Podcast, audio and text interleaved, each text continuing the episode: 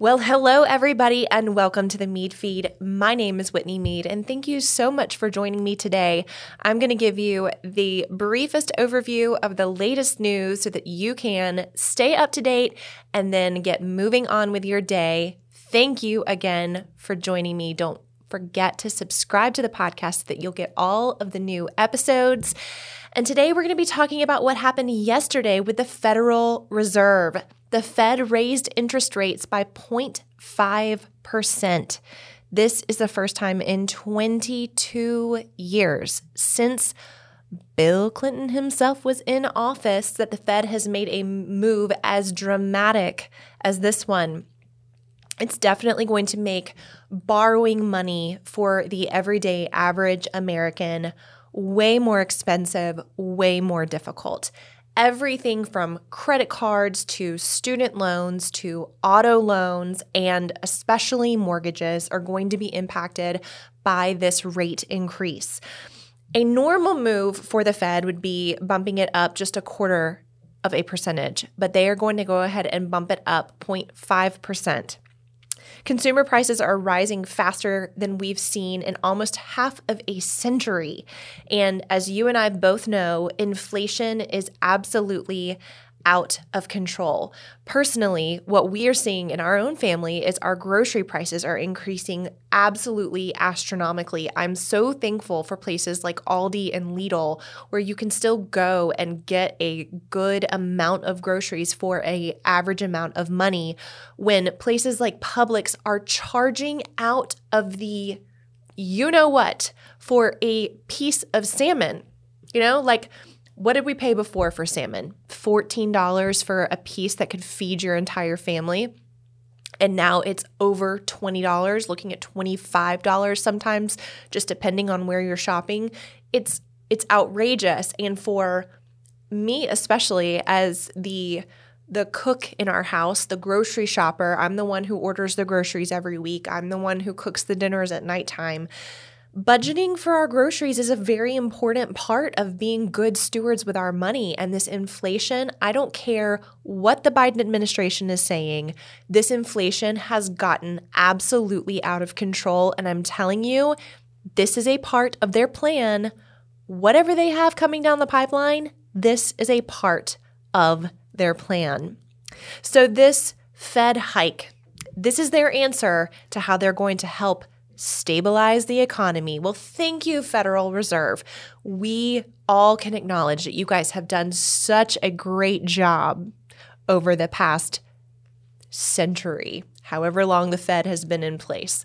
Um, I, I just, I'm, I'm, I know that they're late to the game with this one. This is absolutely something that they needed to be looking at last year, and they themselves would probably tell you the same thing. They are late to the game. Let's look at the price increases over the past year. Gasoline up 48%, used cars up 35%, food up almost 10% and even more depending on where you are in the country.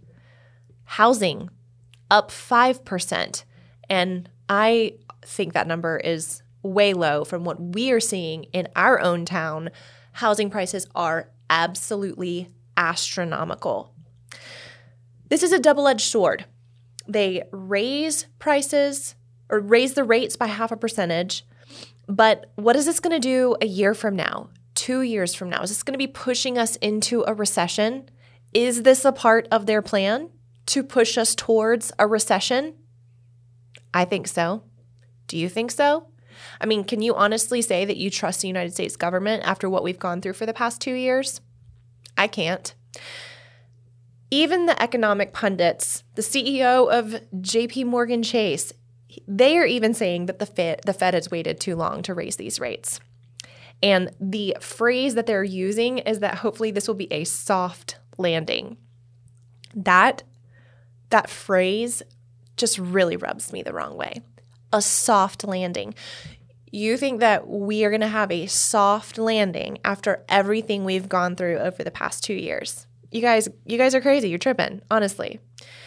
The quote that I'm hearing as I started to gather this intel for this podcast today was recession is inevitable. How deep of a recession is the question? I was graduating from college in 2008 when the last big recession happened. We had a recession at the beginning of COVID. It was short lived, but the the biggest recession in my lifetime that I've experienced was in 2008. And my family is in construction. And we, my husband and myself, we both come from families of entrepreneurs. And the way that our parents were impacted by the recession in 2008, I'm so grateful that we all understand at this point what the possibility of that looks like. Because for most of us millennials, we remember what it was like to try to get a job right out of college. We remember what it was like to be told in high school, all you have to do is go get a four year degree. Get a four year degree, and you're going to be able to graduate, and you're going to have a great starting salary, and you're going to have insurance, and you're going to have a 401k plan, and all of these benefits. And that was an absolute joke. Try getting a job in 2008. And now, 2022, as an employer, we can't even fill positions. Something is broken and it needs to be fixed. One of my favorite stories to illustrate this is the idea of a blown tire. Okay, so imagine you've got a round tire and to keep the tire inflated, you have to have equal pressure from coming in from the outside of the tire and equal pressure pushing out. That's what keeps the tire inflated. So, when you have unbalanced pressure, whether that's coming from the outside or from the inside, that pressure will pop at a certain point and it will blow that tire. Now, as a driver, you think, oh my gosh, my tire is blown. And you look at that spot that blew and you think, that was the issue. It was weak. Maybe it had a nail in it. Maybe it was just a weak spot in the rubber. But the truth is, is that the entire tire was out of alignment. That is what's happening right now with our economy is that we are we're seeing these little band-aids trying to be put on a blown tire spot of our economy. But the the real problem is that the balance from the whole tire is is off kilter. The system is broken. And we have this administration who's sitting here telling us that everything's okay and that we are we're filling these jobs and that everybody's happy and that inflation is due to the Ukraine war. Give me an absolute break. How much longer do you people want us to try to believe these lies? We are not falling for it. The American people are not stupid. And if you haven't recognized this, we're starting to talk. We're starting to get louder, and it's going to get louder and louder and louder. Now, I'm going to pivot 180 degrees because today is also the National Day of Prayer. And I didn't realize that until this morning. I got a text message from a friend who works at a school, and she said, Oh, yeah, we've got National Day of Prayer today. And I'm like, Oh my gosh, National Day of Prayer. Love that. So 53% of Americans say that they pray every day. Are you one of those people? Do you pray every day? I do. One of my favorite relation, parts of my relationship with the Lord is the fact that I get to talk to Him every single day. I get to wake up and communicate with Him all day long. This is a part of my Christian faith that has grown leaps and bounds since I first got saved. I didn't get it at first, but once I started practicing it and getting into it, I I've fallen in love with it. So if you are looking for prayer support, I want to encourage you to go check out my YouTube channel. I have over 200 devotionals and prayer videos on there that I think you're really going to love, especially I've got some stuff on there about how to pray in particular. If you have never done it before or you've just prayed like Dear God, uh, I really need help at work today because it's going to be really hard. So just help me through this day. Like that's a great that's a great prayer and it's a great start. But prayer is so much deeper, and I want to help you through that. So go check out my YouTube channel. It's got so much great Christian content for you. Um, I think you're really going to love it. But I wanted to share this th- this year's National Day of Prayer theme with you. It's exalt the Lord who has established us. And it has felt really easy over the past few years to feel unestablished. It's felt really easy to feel very shaky and very unstable. And I want to remind you that there is nothing new under the sun. Nothing that we're facing right now is new. The devil has old tricks. And once you start to recognize what they are, it's really easy to call them for what they are. So, I want to encourage you today that if you're feeling unstable, if you feel like your foundation is crumbling from under you, the Lord is the one who has established you. Do not let the enemy trick you otherwise. In 1952, the Reverend Billy Graham challenged Congress to call for a national day of prayer every year. And Congress voted unanimous, unanimously for that resolution, and President Truman signed it into law.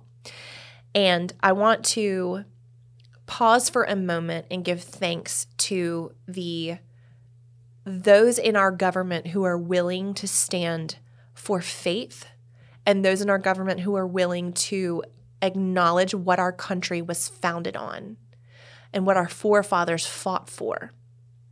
And if you don't know what that is, go check it out. Go figure go go dive in and research cuz you're just going to be floored at what they were fighting for in their own lives. This morning I was having my quiet time like I do every morning and I was the past couple of days I've just been kind of like opening the Bible and just kind of landing on a page and just reading it. Sometimes I do like an intense study and sometimes I just open the Bible and see what see what I'm looking at. And today I landed in Ecclesiastes. Um, Ecclesiastes was written by King Solomon, who was the son of King David, and he is the uh, he was the wisest person. He may be the wisest person who ever lived, but he wrote Ecclesiastes.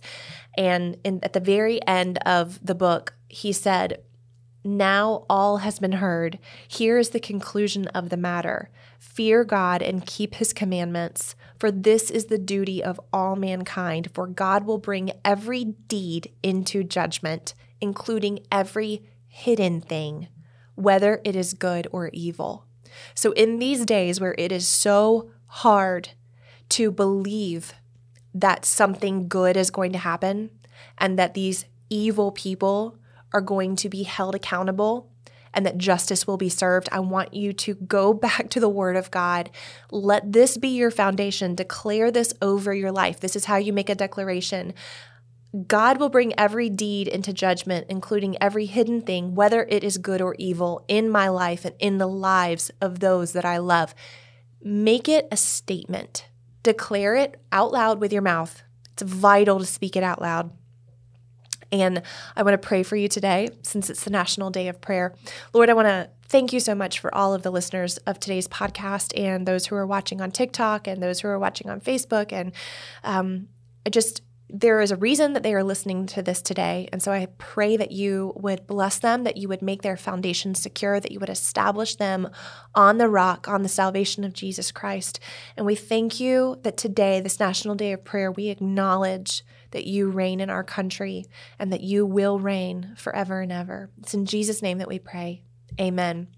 Well, if you're looking to go deeper in your relationship with God, I have a all access membership that includes all of my e-courses for only $7 a month. You're going to get access to things like Fitness in the Father, my 7-day kickstart, Discover Your Calling, Style Class, and my monthly lesson for women called Women in Courage. It is all about life, liberty, and the pursuit of happiness.